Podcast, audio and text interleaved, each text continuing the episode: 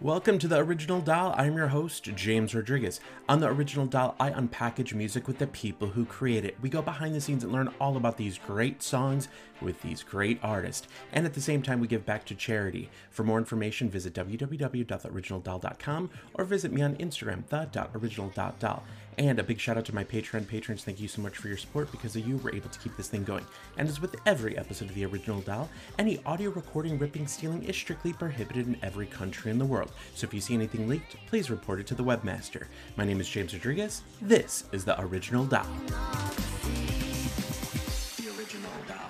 Everyone, I would like to welcome you to the original Doll with James Rodriguez. Now, today we have musician, songwriter, fabulous, fantastic producer, Nashville Songwriter Hall of Famer, Sharon Vaughn. Sharon, thank you so much for for being here today. I love this. Oh, I'm so excited because you, my dear, are a, a true aficionado. You know, you talk to some people who say, "Oh, you wrote blah blah blah," and that's the end of it. You know, they they don't they don't really appreciate songwriters and producers and, and creators the way you do. And so and they also do not contribute to the desperately needed charitable situation like you do. Thank you so so much for letting me be a part of this. Oh thank you. This is i've loved this because we're talking about music and talking about these love letters from fans of your music and helping out people. And i think in the world, it's just good to be able to create something that makes everyone feel good. So just thank you for spending time with me. And and listeners, just giving you a heads up, we are going to have multiple episodes with Sharon because her discography is insane, immense. It spans decades, spans spans continents. So have no fear if I don't get to your questions today, everyone. Don't be upset. We're gonna get as many as we can today, but we will have Sharon back. So Sharon, let's just rewind back. When did music become a part of your life? When did it become something that you could identify with? Well, I mean, we're going way back on this rewind here because uh, my father was a singer, a player and a singer, but that was not his job. Um, he was the youngest of a bunch of children in his family, and it fell to him to kind of help support the family. And he actually was a brilliant student, brilliant mind, brilliant talent, and he had to drop out of school to work to help support his family. And um, and that's probably about the last noble thing he did. I'm only kidding. Turn. I'm only kidding. No, my my father was like a pied piper and beautiful singer, sounded like Vince sang like Vince Gill. But when when I when uh, I was born, my mother kind of put down her four and a half size foot and um, said, "You're staying home, Jack. You know, you're not going to run off to Nashville and be a star." Which they they did want him to come to the Opry. So basically that's how I started singing because it was in me, you know, it was just predestined that I become a singer. And that's what I started out being. And uh, wrote my first song in the second grade because I didn't want to do a book report. And I think I put a pile, a parrot on my shoulder and sang something about a pirate. I'm not sure. So that was my first foray into writing songs but you know it. i think i think uh, once you discover that you have that genetic propensity um, you're doomed and i um, and and i just i've been a storyteller my whole life because as a little baby i remember and sitting on my father's chest when he was in bed and they were getting ready to go to sleep and my mother was growling at me, but my father would always say, Tell me a story. So mm. I was storyteller instead of him. And and it was uh, it was a it, it like I said, I was predestined to be a storyteller. And that's the thing I love the most because I love people so much. They're so fascinating to me. And um as I said to you when we first started this thing, I don't know a single person who doesn't have an interesting story to tell. and and I've learned more from taxi drivers and waiters and bartenders, particularly bartenders. No, but, but people who are complete strangers to me will open up and they'll tell their stories because people want to talk about themselves. And that's why I never have ever dried up after all mm. these years as a writer because there's so much information and um, interesting storylines. And if you just have the empathy enough to listen, they will fill you up like the golden chalice every time. See what so. what I've what I've loved about your your music and and the songs is that there is true storytelling, and we're going to get into yeah. some of those in a bit. But I also want to point out to the listeners is you've had a career writing songs professionally and and releasing your 70s you know for, so you've had we have somebody here now you that was in the industry putting out music writing in the 70s 80s 90s and continued on that to me i can't think of many creators in general who have had a career this long. I mean, that's like basically six decades 70s, 80s, 90s, and things like that. And yet you've still been able to been able to make your mark. Cause the thing is when I when I remember hearing like Agnes release me, I'm like, oh, this has got to be this new, you know, pop writer, this and that sort of thing. And then all of a sudden I'm like, wait, this woman also worked with Reba and like what is happening? And so I think it's a testament of your talents that you've been able to for decades cross those genre lines. And I always say what's even more amazing is that you're a woman that is doing that because so many times we hear these stories in every industry where it's like, you know, women can work twice as hard and get like half of the recognition men do. And I just think I'm like, this is so amazing to be able to talk to somebody whose career has been going on this long and has projects coming out still and is still, I mean, as soon as we started talking, I'm like, I'm gonna like you because your humor, my humor, I, we feel good. We feel good. But I think what's great is to learn that storytelling was kind of something that you knew early on and that you just take from each of those interactions we have with human beings. And I think oftentimes we overlook that. So then let me ask you this. at what point did you know it could just be from music to a job?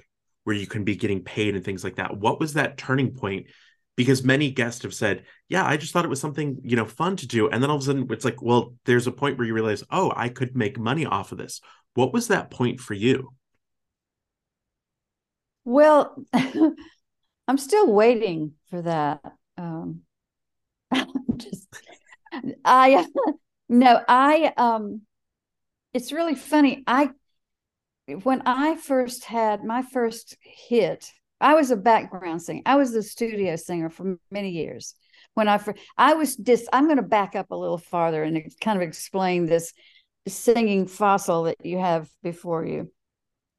I um the I listeners was... are like, there's a lot of silence in this. I'm like, because I'm trying so hard not to laugh into the microphone. We see each other on video, and you can see me just dying right now. Sorry. so anyway, um, I have always characteristically done too many things at the same time. All through high school, I was doing a play, I was doing Spanish class, I was doing choral things and i've always done too many things at the same time and for my own health and mental health. But uh, so when i graduated from school uh, high school before i started college at night uh, when i started college at night i was working a 40 hour week at a radio station in orlando florida where i was born I was singing on Friday nights uh, jazz at the San Juan Hotel downtown Orlando with the with the gown and the the on a clear day you rise. You know, I was doing that, and on Saturday nights I was singing country in a duo at the Ponderosa Steakhouse Lounge. Yes, folks. So um, I was doing all of these things at the same time working 40 hours a week and doing all this stuff. Well, part of my job at the radio station was to liaise with these uh, artists who came in to do these shower of stars programs and there were like four or five major artists would be on the bill oh, at the uh, auditorium in orlando and so uh, like a green kid i uh, walked up to mel tillis backstage at one of these th- events as the radio rep that I was. Hey, Mel, listen, I tonight I'm singing at the Ponderosa Steakhouse Lounge. Why don't y'all just come on out after that and see me sing and we'll have us a real good time. Now that was crazy to do. I understand, but I'm up there singing my little heart out and we literally had swinging doors on this place. It was a great little club off of the steakhouse. You know, you get fries with that. No, but the the, the swinging doors opened, and in walks Mel Tillis and his whole entire entourage. They stayed and played and sang with me until three o'clock the next morning we had a ball and i you know i didn't i didn't have any compunction against singing harmony with mel tillis because i knew his songs and i love singing harmony with all my heart. So the next monday when i went back for my $30 check um, the phone rang and this little snippy bartender it was 11 o'clock in the morning and i went just went to get my paycheck and that's probably Mel Tillis calling to make you a star. Wow. So, Ponderosa Steakhouse Lounge. And Sharon, it's for you. It's Mel Tillis' office. Oh my I said, goodness. You are so mean. And she said, No, I'm serious. So I get on the phone and Mel, after a while, gets it out. But, but, but, but, you know how he stuttered he said, I want you to come to Nashville and sing on this record with me. He said, You're the best harmony singer I ever heard in my life, and I want you to come up and sing with me. Gulp. What? And he said, Do you have an eight by 10 glossy? And I said, Of course I do. Now, that could have been in my world, I had no idea. That could have been a dog, black and white dog. I had no idea. I mean, and then he asked me if I had a demo, and I started to say, "Of what?" You know. But uh, anyway, I wound up sending him stuff, and um, came to Nashville. He sent for me to come to Nashville. But in the meantime, I had met the Glaser brothers, and Chuck Glaser said, "Don't do it. You're a," and because I invited him home, I was living at home to to come to my house after the thing and I sat there and sang him songs in a breakfast booth in my house. And um, he said, Sharon, you're a songwriter.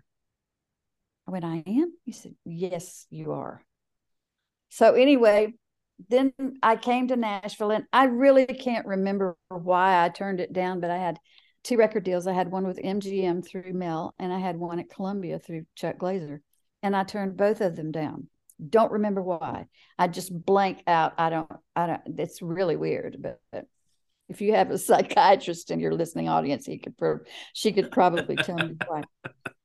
But anyway, I got to Nashville and I started singing. Uh, I wound up singing, which was the hardest gig to get in the background vocal world, the studio world.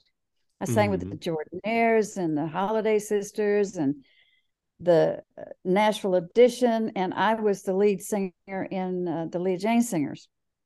And we sang with everybody. And it was such a great school for me because where I had opted not to be an artist, I was in the studio probably five or six days a week, all day long. That was the heyday of the Nashville sound. Mm. And I learned about songs from the inside out from the bones out. I know how they were, I knew how they were structured. I knew what it took and where to ooh on the second verse and ah on the chorus. You know, I knew all that stuff because I worked in it every day. And then when it came time for me to have a record deal, I had I did have a record deal and it was great and I loved it for about five minutes and then I realized that it wasn't for me And while I was recording, I wrote, Y'all Come Back Saloon. Then the Oaks recorded it. Boom, I have this monster hit on my hands.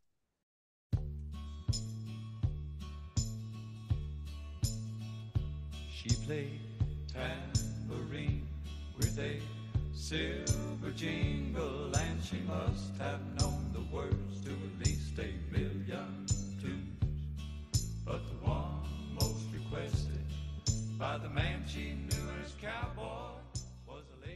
and um, it's kind of uh, kind of autobiographical about my Yeah. days. It says she plays tambourine with a silver jingle. I played tambourine, and um, must have known the words to at least a million tunes. I knew jazz, I knew country, I knew everything but pig Latin. So you know, it was just. It was really, it was really instrumental in me learning how to write songs. And then all of a sudden, I'm a songwriter when I write "Y'all Come Back Saloon," and then I get this massive check, and I, I and I wanted, and I called, and I was going to send it back because I thought they'd made a terrible mistake. because that would be uh, that would be something where I mean this is late 70s ish and Mm-hmm. my question then is yeah because to your point if you were offered this record deal or that record you weren't seeing any sort of large check like here here's a check so you're like uh i don't want to get in trouble for this i think you added something wrong can you please send it back exactly because I've never, I had never made a cent on writing a song. hmm uh, never really thought about it. And you know what? I think, I think that's a very, very good thing because I have never, except for about three months when I wrote for an ad agency, and they paid me a certain amount if I if I got a song, if I wrote for the agency, and then they would give me a script and I'd write for the song. And that's the only time in my entire career I have ever, ever, ever written for money. wow. I don't do it for money. I, I think That's that the truth. Well, and I think that that speaks in your your discography because I hear many times from other people they're like that song was specifically like I needed money, I need the mortgage paid, I need the rent paid, and they're like you can tell that that's not me at whether it was their finest or anything, but they're like if you start doing that then you lose and then you're trying to force something. I always talk about the muse where you let the muse be, you don't try to beat the muse. You know, you don't want to make the muse cry and I think what's interesting is hearing this and i think maybe that's something that the listeners can pay attention to is you've had a career where you've done it for the sake of doing it that it wasn't this money this money and who knows maybe if you did you would not have had you know what i mean? Because i feel like there's a point where people just get burnt out when they just keep trying to chase that next check. Then when it doesn't happen then it's like everything is broken where if you're you're you know you have nothing to lose sort of thing. Do you know what i mean? Like here you are like here's another story boom here's another story. And i just think it's funny it's like imagine this you're like oh i wrote that song and here's the check. Wait what? I think that there's there's too many you know place numbers on this thing please send it back. So can i ask you this then? We just talked about you having your own music and everything out. How far because you had like three or four singles that that charted for yourself. Right. How much of an album then was created or how many songs were you creating specific to kind of your own what would be let's say your album do you recall that Not not very many. I think I only wrote two or three of for myself. and so those were all And, then uh, released Yeah, but they weren't they weren't hits, and and that was not my focus. Um, I wrote "Y'all Come Back Saloon" because I went in Chattanooga. I went to a little cafe. Uh, It's the it's the listening thing again. But I walked in, and, and the name of the place was "Y'all Come Back In," and I thought I love that, and so it was one of those little cafes where the where the booths all slant down to the back and you hold on for dear life so you don't slide into a corner. You know but it, it it's just when it was but it was intoxicating to me this place. And then i then i included my own experiences. Um i'm the girl in the in singing to cowboy you know. And um and I think basically whether it's DNA flaking off or whatever, but every song that I really like that I write has a little thumbprint, a fingerprint. Uh, because I do not ever, ever, ever want to be disingenuous. You know, I mean, I know you can't wait until you experience something to write about it because I certainly mm-hmm. have never been in a flop house like the thing I imagined in Heroes. And I've never picked up a hooker in my life, believe it or not. and but I but I can write a Hopping out for a quick second to let you know you can join me on Patreon. Just go to www.theoriginaldoll.com. A pop up will come up. And if with your donations, we're able to keep this show going, and you'll be able to get some kind of exclusive content, stuff that was cut from the show, and further information. Join it, www.theoriginaldoll.com. And don't forget, you could rate this on your preferred streaming platform. Now back to the show. But I can write about it with authenticity because I know that person in that song. Mm. I know that face. I know that that cowboy lying on the bed in in in my heroes have always been cowboys. I see him as clearly as a bell. I knew he had his was lying on this bed with his boots crossed at the ankles and I knew he had mud on the bottom of his boots and I knew what the room looked like and clearly I've never experienced that. But but if you if you are intimate with your characters, you'll truly represent them instead of being a fraud. See, this is I think that the listeners and as as you know, a fan of your music too, it's like this is hitting so many things, making me go, aha. Like it's those moments where you're like, I I get it now. Because I feel like, yes, you've never done A, B, and C, but you're writing that genuine perspective that genuine like there's that genuine nature underneath it. And i think that that's also what allows us as as listeners of your music to feel welcome into receiving that song. Because i always say so many songs come to you at different times. And the question that i actually had with uh, my heroes have always been cowboys is keith from nashville nashville said James, imagine my surprise when you sent out an email with links and songs, and a song that I listened to all the time with my pops was My Heroes Have Always Been Cowboys. That was included in your list. With your show, I learned to check out CD booklets for songs and found out that the same songwriter of that did a song by Anastacia. Sharon Vaughn must be so talented to have songs recorded by people in pop world and country world. Can you ask how My Heroes was written? It seems so genuine and true to her. And can you talk about how Willie Nelson covered it a year or two later? Does Sharon ever find out if her song's going to be covered by another artist, or is that something done through labels and publishing? That's from Keith from Nashville. That's a great question, the way he asked it. Well, first of all, um, the way Heroes got cut was maybe my favorite story of my entire career because um, I was working in the sessions and I had just gotten my record deal and my and I was going between sessions because I was on the road all day long every day. But between sessions, I ran over to my producer's office and probably being quite a pest, but but he said, why don't you just go home and he said i'm getting ready to record bobby bare on a, on a concept album called lullabies legends and lies and uh, why don't you go home and write me a cowboy song? And i went okay. So i went home and and wrote heroes in 17 minutes.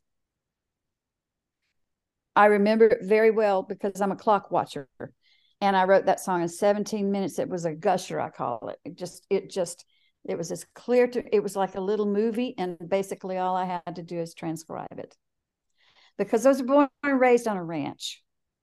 Hmm. And um, which had precious little to do with this song, but I wrote this song and I took it back to him and I played it for him. He said, Jesus, Sharon. He said, You've written a standard. And I went, is that good? I don't know what a standard is. You're like, it's the same. Is that the same as an eight by ten glossy? Is that an eight by ten glossy dog? Um, or a standard poodle dog? I don't know. But anyway, yeah, I didn't know anything. I cannot even begin to stress too much how green I have been at different points in my career. But anyway, he said, Yeah, Sharon, that's a really, really good thing. I'm going to play it for Bare this afternoon. Well, a couple hours later, he played it for Bobby Bare and he passed on it.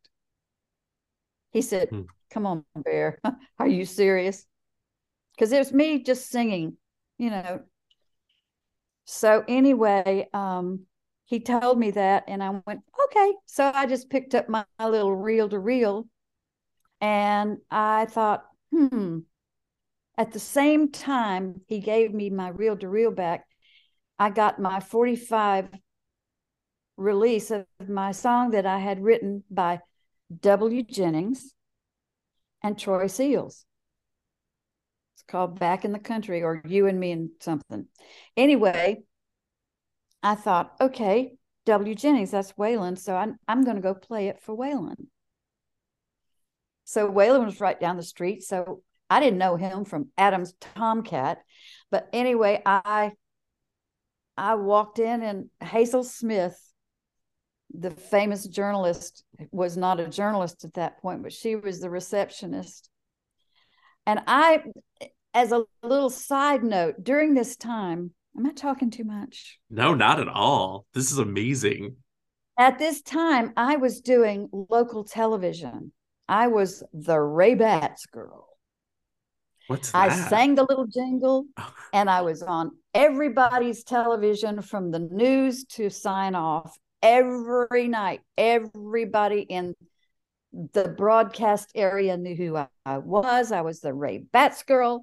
And um, so I walked into to Waylon's office and Hazel punched the talk back and she said, Waylon, the Ray Bats girl is here to see you. so, unbeknownst to me, the Waylon had a crush on the Ray Batts girl. Okay. Ooh. So I just, she said, go on back. And I went back there, and there's Waylon in this big black Naugahyde chair, you know, with duct tape on it. You know, it's just, and that long, greasy hair down to his shoulders. And he turned around in that chair and he said, Come on in, Ray Batts girl. And I went, said the spider to the fly. You know, that's what I felt like. And so I said, Hi, I'm at, my name is Sharon Vaughn, and I just recorded your song, You and Me, and, and I'm, I'm going to, would you like to hear it? I, I brought it for you to hear. You're the first person who's going to hear it. And it was. And he played it all the way through and he stopped it. He said, turned around in that big old chair. He said, That's nice, Sharon. He said, But I didn't write it. Oh. So I said, Duh. He said, That's Will Jennings. Oh, no. oh, no. As in Titanic, right? My heart goes on. So, anyway, um, I just, at that moment, it's it's that reptilian brainstem response. It's fight or flight, you know? So I went, okay, sit, stay there one minute. I've had dogs all my life. So obviously, I'm telling Waylon Jennings to sit. And I went running out past Hazel Smith, and she goes zoop, like this. And then I went to my car and got my reel to reel, went zoop, right past, past her again. And I threw that thing across his desk and I said, I wrote this this afternoon just for you. So he puts it on feeling sorry for the poor little Ray Batts girl, you know. And he plays it, and he's he played the first chorus, and he stopped it. And he said, uh, "Who wrote this song?" I said, "I did." Uh huh. Rolls it back again. Talk about your girl situation here, woman thing. He played it again through the for the first and second verses, stopped it again. Turned around. I want to know who wrote this goddamn song. I did. Uh huh. He did the same thing again, turned around. I want to know who wrote this song. That ticked old swamp girl off. And I said, I said, I did. And I went to reach for it to take it back. And, you know, he rolled it back, played it again, rolled it back, played it again, rolled it back, played it again without a word to me, picked up the phone on his desk. And he called he called Jack Clement in Beaumont, Texas, Cowboy Clement. He said, Colonel, he called him Colonel, not he's the only one who ever did. He said, Colonel, I want you to get to Nashville. We got us a song to record tonight. Oh my goodness. They recorded it that night. And that was the beginning of many things. That's a true mm-hmm. story this is so insane that here here you are you're like oh waylon jennings this is w jennings you know this is this is that's not my song lady and then him going wait who wrote this but who wrote this song and i can only imagine you're like i would think like i'd be like oh my god i just mixed up who the person was so i'm not exactly on like the a, a good approach with them. And then you're like here's my song wait stay sit calm pause you know what i mean?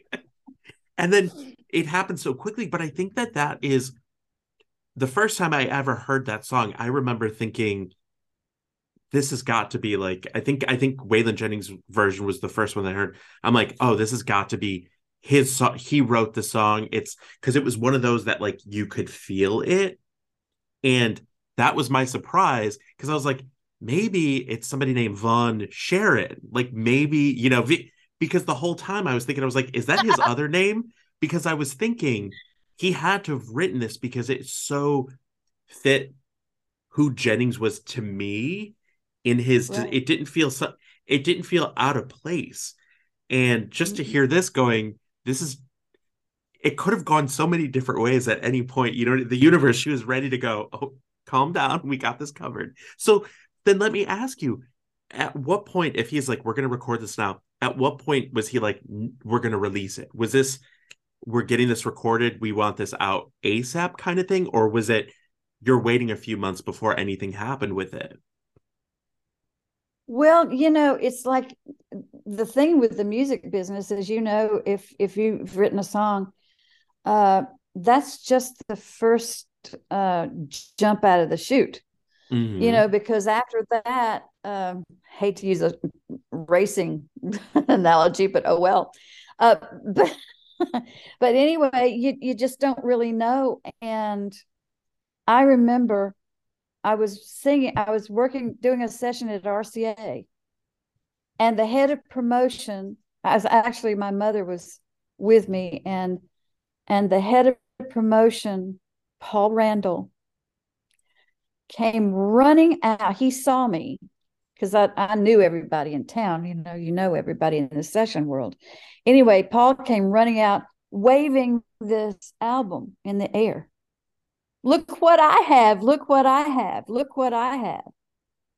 And it was cut one, side one on the out wanted the outlaws album which was the first million selling album in country music history and there and he's waving it through the air and i'm going i was trying not to pass out but i still didn't know how impactful mm. that song would be not only on my life because it completely changed my life but other people's lives. I mean still after all this time you know I'll, I'll i'm a performer still and i'll sing the song and people sing every word with me. And they'll sit there with tears on their faces. You know it, it's just you just don't know you just don't know. There was somebody named darcy from louisville who said one of the best lyrics ever written was the one about fading youth the words youth. It's all like chicken scratch on this thing. When you when I, as a listener, because you were the creative behind it, when I hear those lyrics and everything, it just it hits. And I think that it hits everyone. I think no matter what, it's I always took it as like nobody I knew was a cowboy, but in my mind, it just meant this super. There was always this kind of superhero. There was always this person that you looked up to, and you look back and go, "Wait, what? Do, would I regret this?" Do you know what I mean? And so for me, not being anywhere near a cowboy, not until later in my life when I met my first boyfriend who was a cowboy, that was a different story. But I just think about those lyrics. Well, those cowboys will bitch every time, I'll tell you. but the line is picking up hookers instead of my pen. I let the words of my words of youth my youth fade away. Oh, you could go. I, I was just going to say um, that that character could have been anyone. He could have been anything. He could have been he could have been a, a chemical engineer. He could have been a doctor. He could have been uh, somebody in prison. He could have been anybody who had a life of regret that he was lying down and trying to sleep with. Mm. It could have been anybody. But it but the fact is I was born and raised on a ranch, a ranchette, I call it, because it was only 10 acres. But but still, you know, those guys do hold a mystique. The the cowboys do they still do for me. And I've written a lot of cowboy songs. Um, because there's something, they're almost frozen in time. They're like a fly that gets caught in the amber. You know, they're, they're preserved for all time, but you don't even know if their lives were small, if their lives were big, and you don't even care.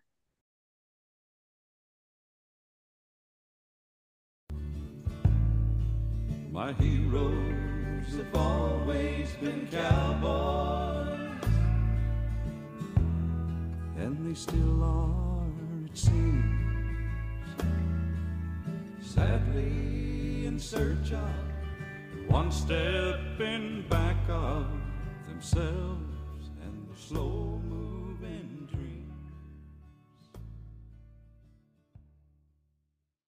They still do for me. And I've written a lot of cowboy songs.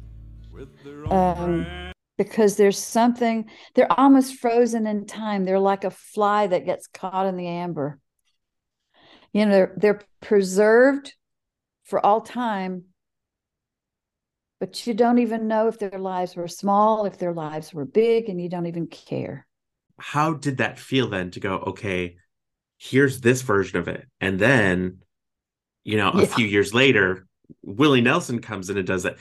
Can you talk a little bit about that? Because this is not somebody covering a song that is a 15 year old standard or tw- this was in a matter of like two or three years that Right. this song came out. So how did that come to be? Because you're taking an iconic song from an iconic artist, then going, now there's another iconic, because these were big heads of country and still are, you know, revered high regards in, in country music. So how did the Willie Nelson thing come about? Especially what I feel like is so quickly in the grand scheme of things, so quickly. Yeah. How did that come you're about? right you're right i have no idea I, I mean i do not know i'm sure that willie heard it and i haven't ever asked him this he either heard it on the outlaws album which was i mean it was so it was so iconic um he either heard it on that or Waylon called him I'll tell you what about Waylon Jennings. He was a lovely, generous, probably very dangerous person, but he was generous and kind to me. Hmm. Um, so I'm sure he wanted Heroes to be as big as it possibly could.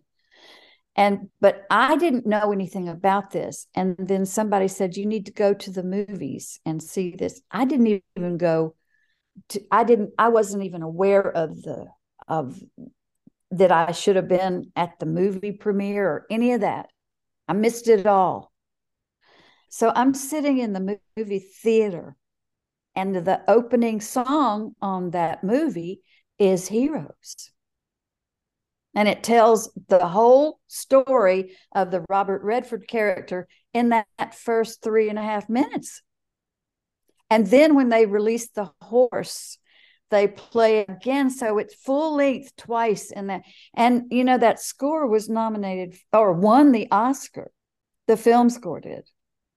Everything. But I didn't know it. And I'm sitting in that movie and I'm going, oh, it was like medic, you know. Well, and, and and for the listeners, if you don't know, that was like Jane Fonda, uh, Robert Redford, and once the electric again, horseman. yeah, and these two iconic actors are in this thing. So the world was watching this movie, and here you are, like da da da da da. That's my song, and that's my song again. You know what I mean? Like it's just it it's it's amazing, but it's also a testament of you being able to be a storyteller that is able to be taken through so many different variations and things like that. And honestly, it was like I thought and I felt and and listeners, you know, I'm going to be sending out links on how to buy these these songs and everything.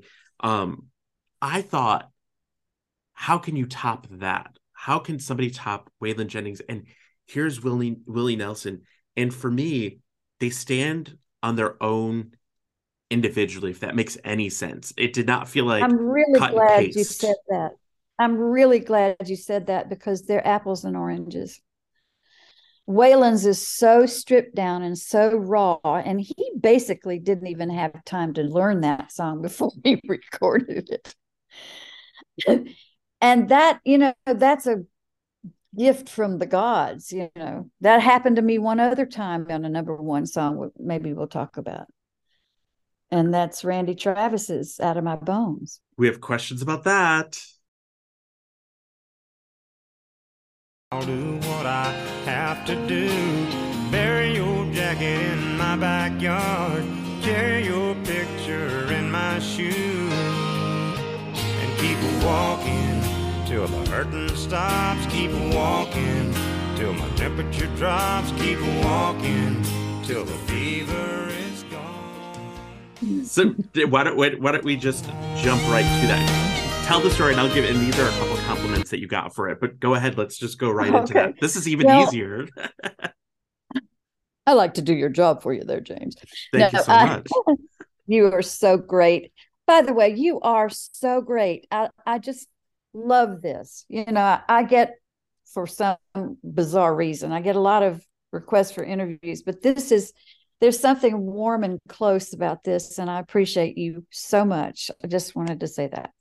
I I appreciate you spending time and and honestly just opening up about this. And the great thing is you're allowing other listeners to hear about maybe these songs that they never heard before. And I never shame anyone. I go, it's okay. You're meant to find a song when you're meant to find the song. So a lot of these listeners might be like, wait, I knew this song, but about this song. And the amount of love that you have out there worldwide, the show fortunately enough is charted in almost 70 countries worldwide.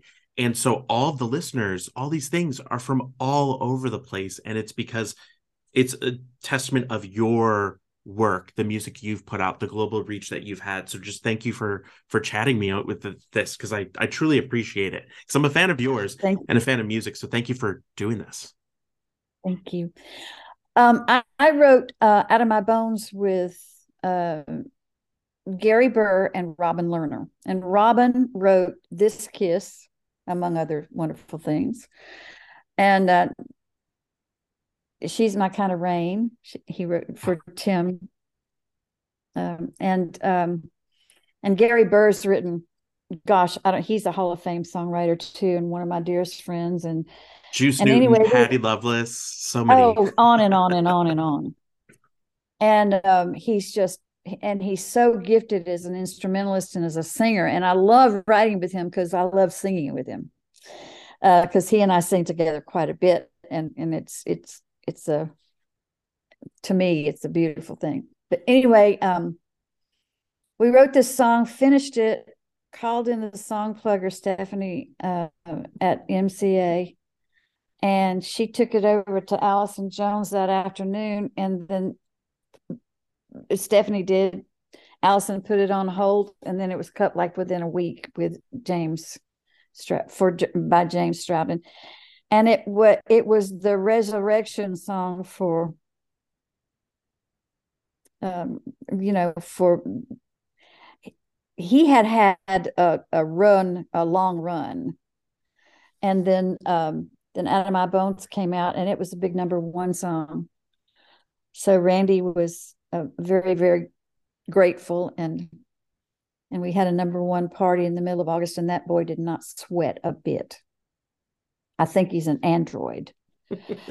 he did not have even a touch of moisture on his forehead. and I'm and I'm liquefying, you know, and it was but he, he's so he's so talented and and uh, such a nice guy and and anyway, but that was a quick turnaround. Really, really. I have had a lot of those little odd circumstantial moments in my career and this is this is the best part about this is hearing those things because oftentimes the listeners have reached out to me and said james i assumed somebody would be like oh i'm going to write a song called you know beluga whale today and then it gets cut by artist a and then gets released the next day and they get paid that day and so when i've been able to talk to people like oh so some of these can take a long time some could be cut at the last minute like removed from something others people are like uh, I got a phone call or an email, and I was on vacation when it came back. The song was on the radio. Like there are times where they're like, I forgot about that song because you're already on to the next song. Because I yeah. think many people don't realize a lot of times songwriters you're like, you're in, you're good, great, okay. Now you know the production side and our guy, whoever you are, you do your thing, and then you're already right. moving on to the next one. Um, we actually had TJ from Alaska who said, I just want to say thank you so much, Sharon. Out of My Bones is the first song that ever made me feel like somebody understood the pain and just the things I was going through. It was the first time that I felt seen. So just thank you so much for that. Oh, see, isn't that wonderful? That makes me feel so good because that's an odd song. Mm-hmm. Bury your jacket in my backyard. Okay, that's a little voodoo stuff going on there, which I love. And that was that was Robin was talking about that, and I just jumped all over it because I thought that was fantastic. And then, you know, you wear a picture in the shoe until the face wears off. You know, it was all bizarre stuff, but it was just, it just felt so good to write that song. And then when Randy cut it, you know, that's the, that's the Mona Lisa on your wall, you know. But another, I, you talk about time, uh, taking time. Mm-hmm. There's another song that was a one of the to me one of my favorite songs ever, and it's it's uh, the Jimmy Buffett song, the duet with uh, Martina McBride. Yeah, Trip, Trip around, around the sun.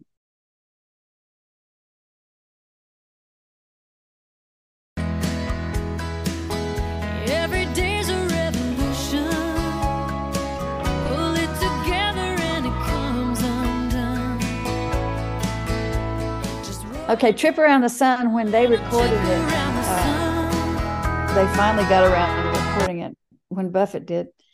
It was had been written 13 years. It was 13 years old. And that's the beauty of, of writing a song that is ageless and Al Anderson and Stephen Bruton and I wrote that song. I'd never even met Stephen Bruton. And I flew to Austin, Texas, because Al Anderson is one of my dearest, dearest, dearest friends. And he and I have had a lot of success together. We wrote Powerful Thing with with Trisha. But anyway, um, Al called me and he says, Sharoni, I want you to come to Austin. We're going to write with with Bruton. I said, okay, sure, why not? So anyway, um, we wrote two songs that day, and out of my bones. I mean, um, "Trip Around the Sun" was one, and another one was rec- the other one was recorded by Don Williams later. But it's incredible how that particular song, the reason it's so special to me is because when I'm teaching songwriting, I say, listen, never, never, never underestimate the power of a three minute vehicle that you have in your control because people listen to those songs, they take them to heart. Mm-hmm. And um, Al and I were performing on, and Steve was too, on Delbert McClinton's Sandy Beaches cruise. Every year he has a cruise ship full of 3,500 of his closest fans. And a bunch of us uh, songwriters and, and performers will be on the, the ship. And, and um, Al says, Sharoni, he said, You got to listen to this. He said, This lady slipped a note under my door. And it said, um, My name is such and such. And I lost my husband last year. And uh, a couple months ago, I was on the freeway in Texas driving way, way too fast, looking for an embankment to end it all. She said, Trip Around the Sun came on the radio. Those lyrics hit me so hard. I pulled over to the side of the road, cried for an hour, turned around and came home. And there she was on that ship. The and then the ne- next year she came back having become a grief counselor and she brought her husband's ashes, and Al and I buried his ashes at sea in the bottom of the ship, opened the doors, and sang Trip Around the Sun. Oh, my goodness. Now, never, if you're a songwriter or you have any aspirations to be one, never ever let anybody put you down and say that yours is not a noble craft because trust me, it is. It, it's, I've seen from all these people the impact that these songs from people have had that music can make you feel happy, sad, hopeful. It could just make you feel. And I go, there are times where it's like a song just hits you at that right moment. And it can save your life. Exactly. And I think that that's because I feel like in so many, you know, uh, of doing this for years and years now, is that so many things that I've come across are where people felt seen, where they feel like, oh wait, I I get somebody. somebody yep. Mm-hmm. And that's why it's like I wanted to do this, where it's like to thank, you know, all these people, the amount of people that I've had that have written about they use these songs for you know their medical treatments or just to keep them boosted or they remember a dear friend of theirs. It's like these songs are created and have such an impact. They're an emotion mover. And i get you know annoyed when people like music it's not a real thing. It's not a talent. It's not something you can and it's like you've never heard a song then because no matter who you are every listener on here has heard a song that hit them at the moment. That like oh man i i feel seen. I feel it or I, this gets me energized. This gets me up. And and i think that that's the great part about the storytelling that you do is that you allow listeners to come at their time when they need it that there are people that have been messaging just saying thank you because it's this song reminds me of this or that and it's not the same song all across the board. You've had a career in which you've made people feel for decades and for different reasons and everything. Now I'm just waiting for like a Cardi B song with you to come out like very soon. Like I feel like it just it's like you can make it work. But I think that these questions these comments and these experiences people have are because you keep it genuine in the creation of this music.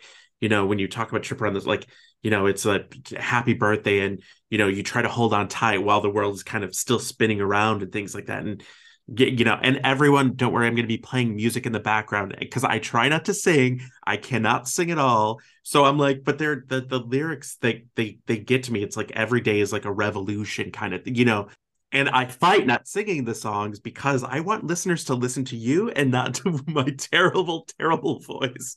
But it's those lyrics. So, listeners, check that song out. And this is what's amazing is we're going to keep going through some more questions because earlier we mentioned the Waylon Jennings song and the connection to that to Keith in Nashville was Anastacia.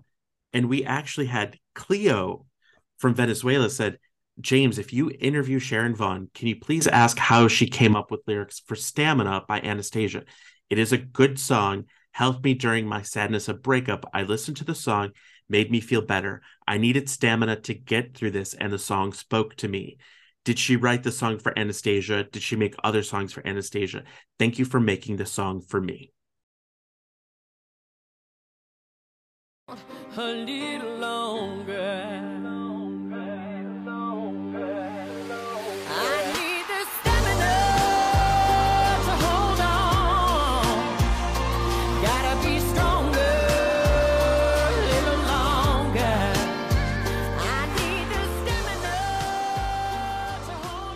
Did she write the song for Anastacia? Did she make other songs for Anastacia? Thank you for making the song for me. Oh, Cleo in Venezuela. great. Thank you, Cleo. Um, did not write the song for Anastacia. Um, wrote the song with a Swedish writer. Um, very, very talented writer. And um and I write so many and- this was one that uh, the track, the audio track was sent to me. The it was and I wrote all the words and um and that's one of those that the track spoke to me and uh, music music kind of it, it can tell you what it wants to be heroes and y'all come back saloon a lot of other songs i've written by myself melodically and lyrically but now i do a lot of writing top line lyric writer stuff um and I write songs for people in all over the world. And it's kind of funny because sometimes they will write, I call them nonsense lyrics, just to give you the idea of the pacing of the syllables. But it's hysterical to hear what sometimes the subconscious mind comes up with. That they don't even know what they're saying because they don't speak English, a lot of these people hmm but they'll come up with they'll come up with english nonsense words and i listen because i do believe and it sounds woo woo foo foo i know but i do believe that melodies speak themselves and then lyrics are there. And this is more so in pop music. Hmm but but lyrics um lyrics are almost dictated by the melody. And in country music it's the other way around. Mm. the story is the featured artist. And in pop music the tracks are the featured artists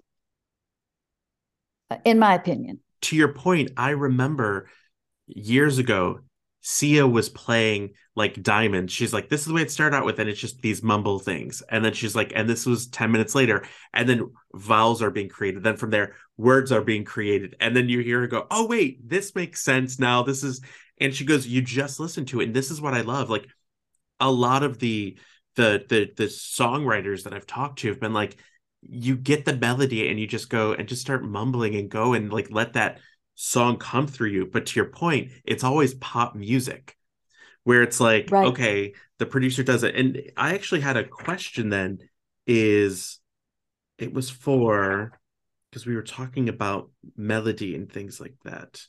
Francie from Canada had a question about Too Late for Hallelujah Boyzone. Francie from Canada said, James, if you interviewed the fabulous Sharon Vaughn, she is beyond one of my favorite songwriters ever. James, if you can ask, when she makes a song for a boy band and there are lots of singers, who helps decide harmonies? I've learned on your show melody is part of the songwriting process. and wanted to ask who would be the person that would sing high, who would be the person that side, sings low, who decides that? And is it hard when you write for a group than when you write for one person?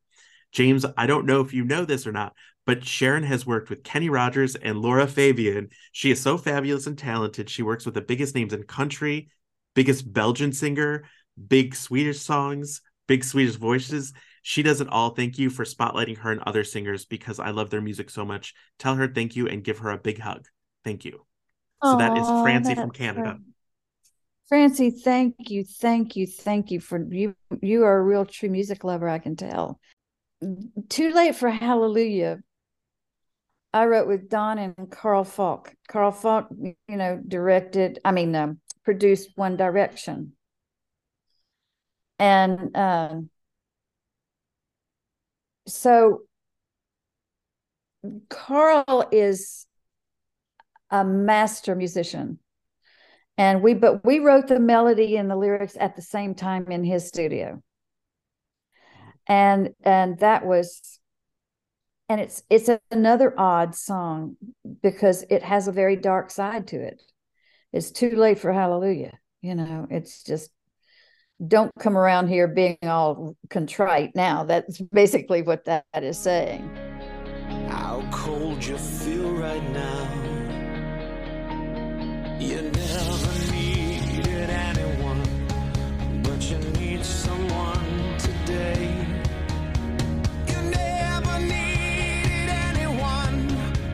you need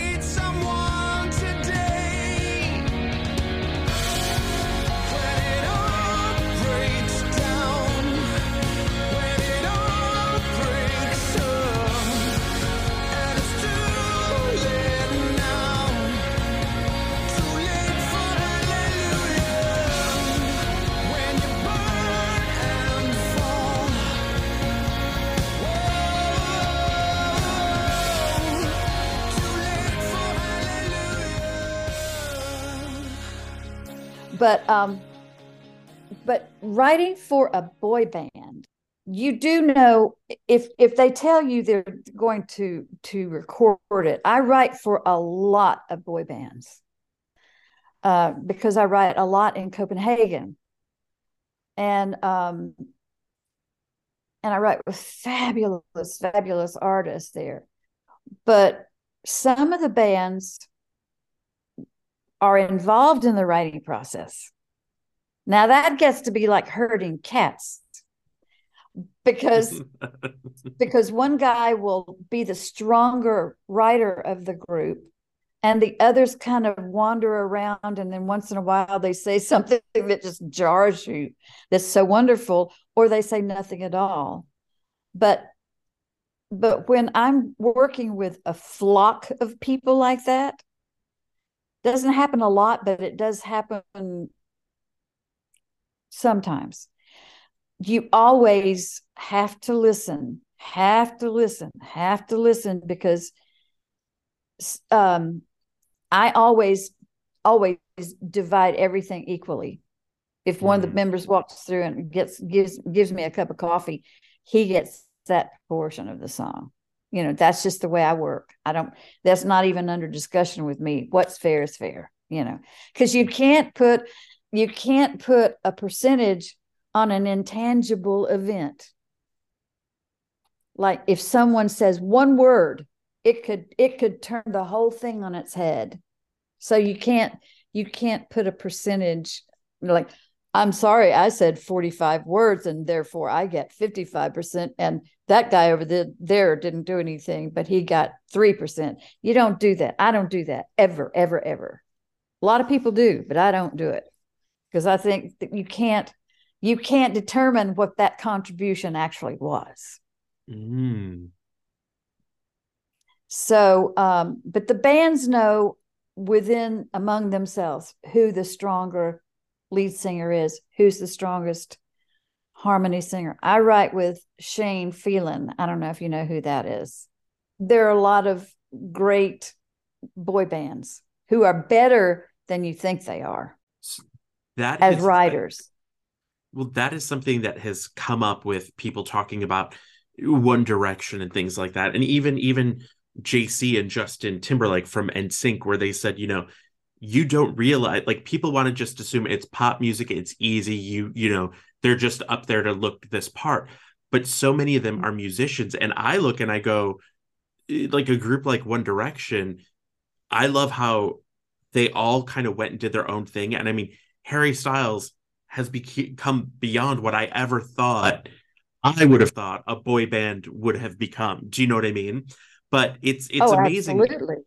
And uh, the another question about the the Boyzone one was uh, Nicholas from Ireland said, "James, I love Boyzone, and I've been buying all their albums on iTunes from the links you sent out. I love Too Late for Hallelujah. Can you ask the songwriter producer, was the song created before or after Stephen Gately's alt untimely passing?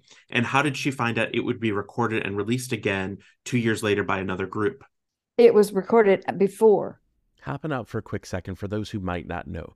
Boyzone was an Irish boy band and they had huge success, so much so that many of their studio albums went to number one and they had a crazy record breaking 16 consecutive singles enter the top five in the UK. Now, one of the code lead singers, Stephen Gately, passed unexpectedly at the age of 33 in October of 2009. Now, this album would be released March of 2010. So we do know that, and they made reference to this previously, is this album featured some of the songs with Gately's voice. Now, the thing I wanted to kind of talk a little bit about as Stephen Gately came out publicly in 1999, and we knew what the world was like back in 1999. Not as accepting as we are today, but a lot more accepting than it was, let's say, 1995. But when Stephen Gately unexpectedly died in Majorca in at October of 2009, many people were saying right away, "Oh, it was a drug overdose. Oh, there were drugs involved, hard partying, orgies, all sorts of things that they were talking about." That I think that if Stephen Gately were a straight man, none of those things would have been said. So I just wanted to point that out that not long after he passed, the media, the presses were going insane with all these theories just to come to find out after all this testing that he died of natural causes for a congenital heart defect. His voice is truly one of the great voices in pop music, and I suggest you go through Boyzone's albums and take a listen to it. One of my favorite songs is a song called No Matter What. But we're going to get back to the show. And you know, I have another. I have another death story like that too. Um, the song um, "Till a Tear Becomes a Rose" that was recorded by Lorrie Morgan and Keith Whitley. Keith Whitley is arguably was one of the best country singers who ever lived, and um, but it was so crazy. He recorded the song "Till a Tear Becomes a Rose." Um, for RCA. And then there was some kind of kerfuffle with the production with Blake um, Mevis, who was his producer. And they dropped the album. I mean, they didn't release the album. And then a year, and then, of course, Keith Whitley died from an alcohol overdose. He's He married to Lorrie Morgan. young. Yep, he was Yeah, young too. 36 or something. Yeah. So anyway, um, exactly one year to the day of his death, Lorrie took the song that Keith recorded and put her vocal on it and made it a duet and put Ricky Skaggs on it as well. So um, I don't think so anyway, it's this beautiful duet. And they called me at the studio. I was doing demos, and they called me, said, "Sharon, you want to come hear this?" And I went, oh, "My gosh, yes!" So I went over, and Garth Fundis was the producer, and he is the producer, and he played it for me. And I was so dumbstruck, I- I just couldn't believe it. Well, it wound up winning um, vocal event of the year, but one year to the day of his death is when I heard it. So, I mean, please, more drama. you know, but it was it was so touching, and when you when you know the backstory on Keith and Lorrie, and you hear that song in in that situation in that uh, environment, emotional environment, it's hard to listen to. It's one of those i i remember he died young because at first i was like wait i remember he died young but that's one of those things I assumed, and especially because that was like 89, 90, let's say around or you know, early 90s around that time. And I remember I was helping my mom out. She was, you know, managing a record store. And I remember hearing all these songs because the customers would come in and say, I just saw this or I just heard this. And so a lot of times that's how I found out music in general because it was everyone and it was people wanted the 45s and things like that because they had like bars with jukeboxes and stuff like that. Where so for me it was kind of cool to be like, yes, your copy of Prince and your copy of, you know, Garth Brooks came in and here's your 45s. I think I was so young that I also thought, well, if this person is if the song is new, this person is still alive, clearly, because I didn't but I was like eight or nine or whatever around that time. And you I don't remember think thinking, stuff like that. no. Yeah.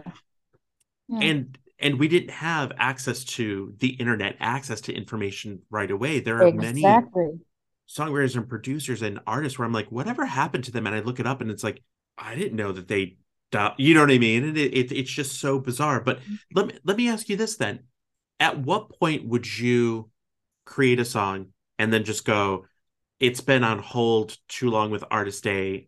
You know, I think it would be a better fit for Artist B. Is there a point where you would be like, you know what, we're not going anywhere with it, or is it, hey, if I give it to Artist A, they have it until they release it or it never gets released.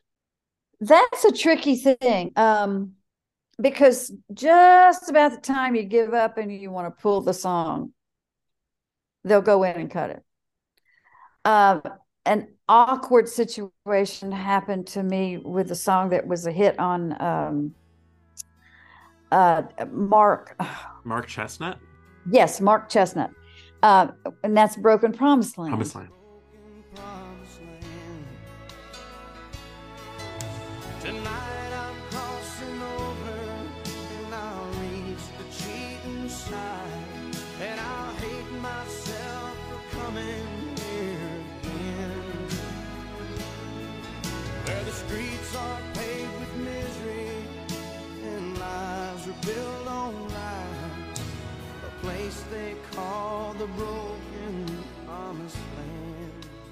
Okay, Broken Promised Land was recorded by it he, he had Mark recorded it first, I think. And then simultaneously John Schneider and Waylon Jennings recorded it. So we had three different recordings of the same song. And I was unfortunate enough to have to ride up in an elevator with John Schneider when they had just told him that Mark Chesnutt had recorded this song and Waylon had. And I he was like Mr. Thundercloud because I you know I had to tell him who I was. I had to introduce myself. But it was painful because he was very unhappy with me and I wasn't the one who did it, but still, you know, with a first stop. Uh, well, I actually have a question kind of related to this because this is something that's come up a lot. And I think since you're an educator of music too, and since you, you know, you collaborate, I have a question. How would you handle a situation in which maybe you didn't know that these songs were being released, you know, like separately, and then somebody's like, oh, but the producer knew that that was happening. How do you handle a, a situation like that as a songwriter that comes in? How do you deal it's with like it's simple. I beg for mercy. just I, I plead ignorant and beg for mercy. that's just I have a gift card to Ponderosa. Do you want to come and hang? that's right. Y'all come on down. this is amazing because that's one of those that's one of those questions because throughout your career you've had multiple people cover songs but never where it's like this is all being done at the same time. And I know. and i've had people that are like can you ask about like a situation? Like how do you handle that? And and it's so it's so crazy because i remind people the music industry is still an industry. It's still a business. Not every person is great. There's a lot of stuff you we hear these crazy stories about things happening and it's like how do you make sure that you keep the creativity up and your your motivation going and not get so brought down by any of that you know what i mean? That extra stress that's Oh, not yeah. your The- fault ultimately. Yeah the worst thing about the music business is the business part of it. Um and and it's it's really and truly hard um not hard. It's it's imperative that you don't become jaded. Because if you become jaded and it doesn't mean anything to you anymore and if you write for money um then you're going to wind up like an old stick stuck in the ground and you're not going to grow anything and you're not going to bloom and you're not going to be worthy of your time on earth you know you just can't get jaded. You, you can't do it because you know first of all writing a song is like pulling something out of the ether. You know there's nothing there. Mm. there's nothing there in my air in my house that i can say oh i'll take that for the first verse and i'll i think i'll take you for the second verse there's none of that. Mm. it's a miracle. And i hate to be metaphysical about it but it's a miracle how and you know what is funny? The more it's it's a muscle. Being a songwriter is like developing a muscle because you have all these little synapses in your head. And the more you use them the more they fire and they make more Mm. so you can't just write a song every three years and expect to be a songwriter. That ain't the way it works, Jack. You get in there and you work your tail off. Mm. And sometimes I will struggle over an and or a but for an a ridiculous amount of time. I'm a fast writer. I can't help it. Anybody who knows me, has ever written with me, knows that I write really fast. I'm a stream of consciousness. Mm. Therefore, I can write three, four songs a day, which is cuckoo bird. But if if it calls for it, if it calls for it, if somebody's foot is on my neck, I'll do it. hmm And I can do it. I don't want to do it that way, but I am a fast writer because I use those synapses all the time. And and when some little thing floats by me in my consciousness, I grab it. See, I like this. This is this this is what's amazing is that you've been able to have not only success but in, in all these different genres but also like super prolific. So the last the last artist I want to talk about for this part and and everyone have no fear we're going to be setting up another interview so still send in your questions but I want to talk about Agnes release me.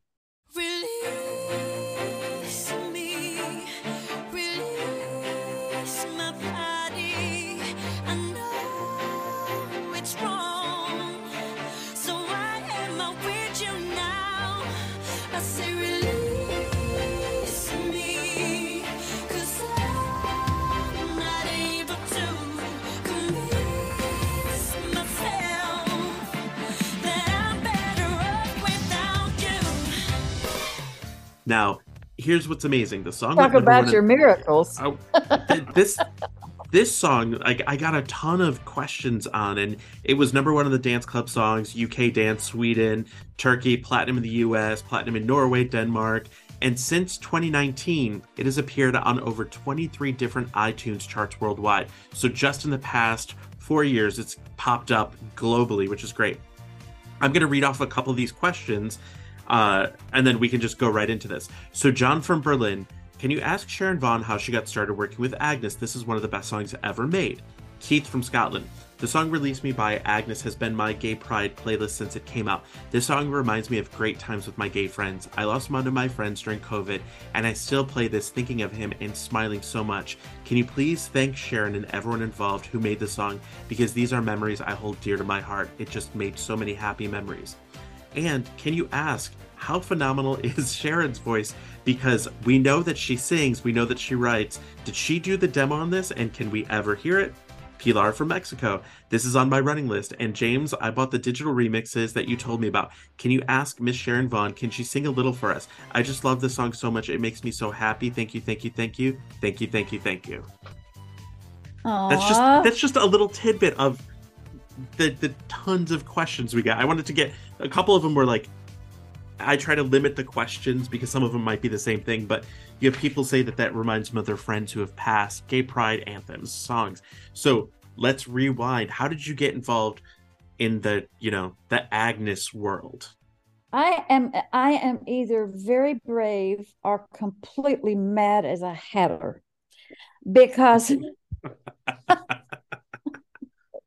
self-confession time because honestly, you know, I was like Madam Nashville, you know, for for years and years. In 2000 2006 I was working a lot in Ireland because I felt myself growing stale um i did kind of didn't like the way things were turning in the music nashville scene the bro country stuff i, felt disingenuous like there's that word again but I, I didn't feel sincere and and connected when i started if i tried to write it.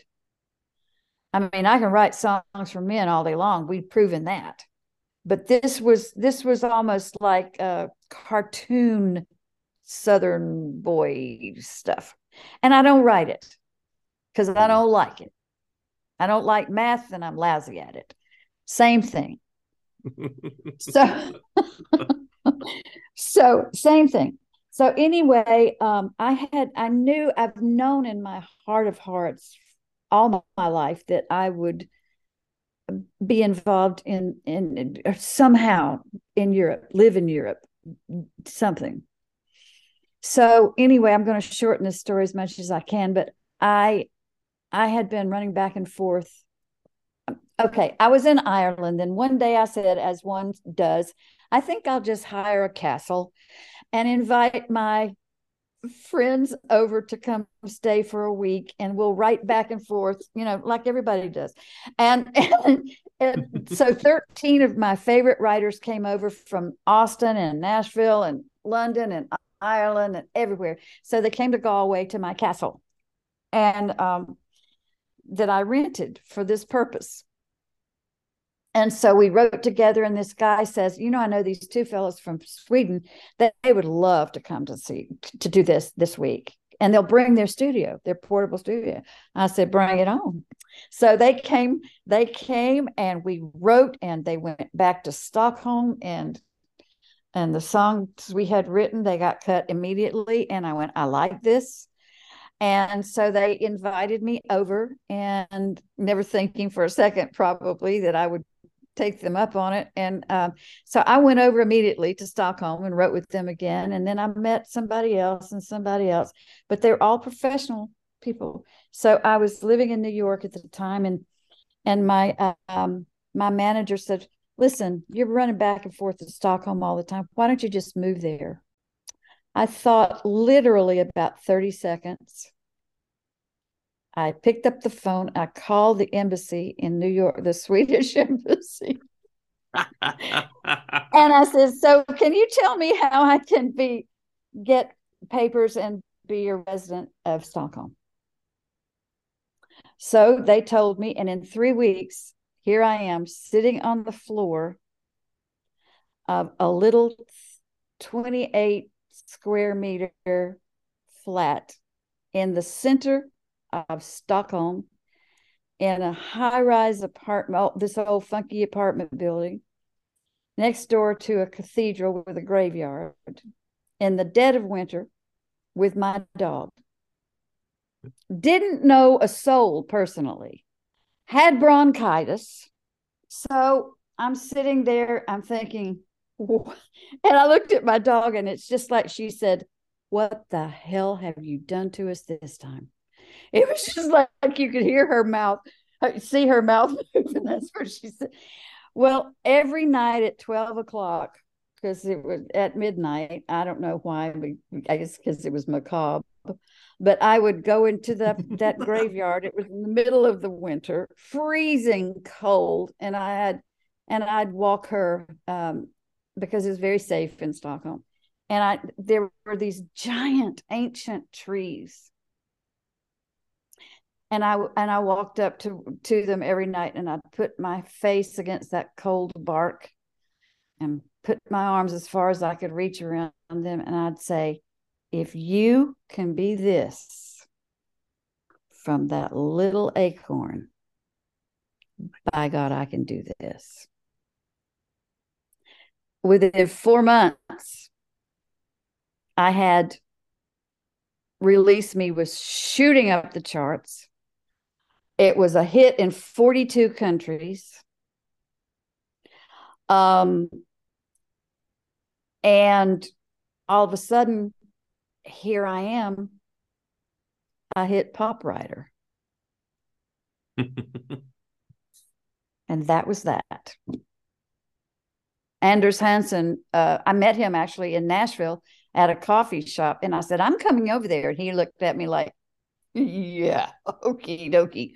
And and he was really shy about writing with me. But then we wrote Agnes's entire album, and then we wrote another album. We and we've written things for Eurovision and for this and that. And I wrote, I've I've had more songs. I'm just gonna. This is crazy, but this it springs from this. I've had. I've written more lyrics for more songs than any other writer in Eurovision history. I don't think I knew that. Yeah. So anyway, so it's just it's just completely mad. It's But it but it's my but I moved there and it could have gone either way, you see. It easily could have just I could have slid down the rabbit hole, never to be heard from again and come home with my tail between my legs. But that did not happen.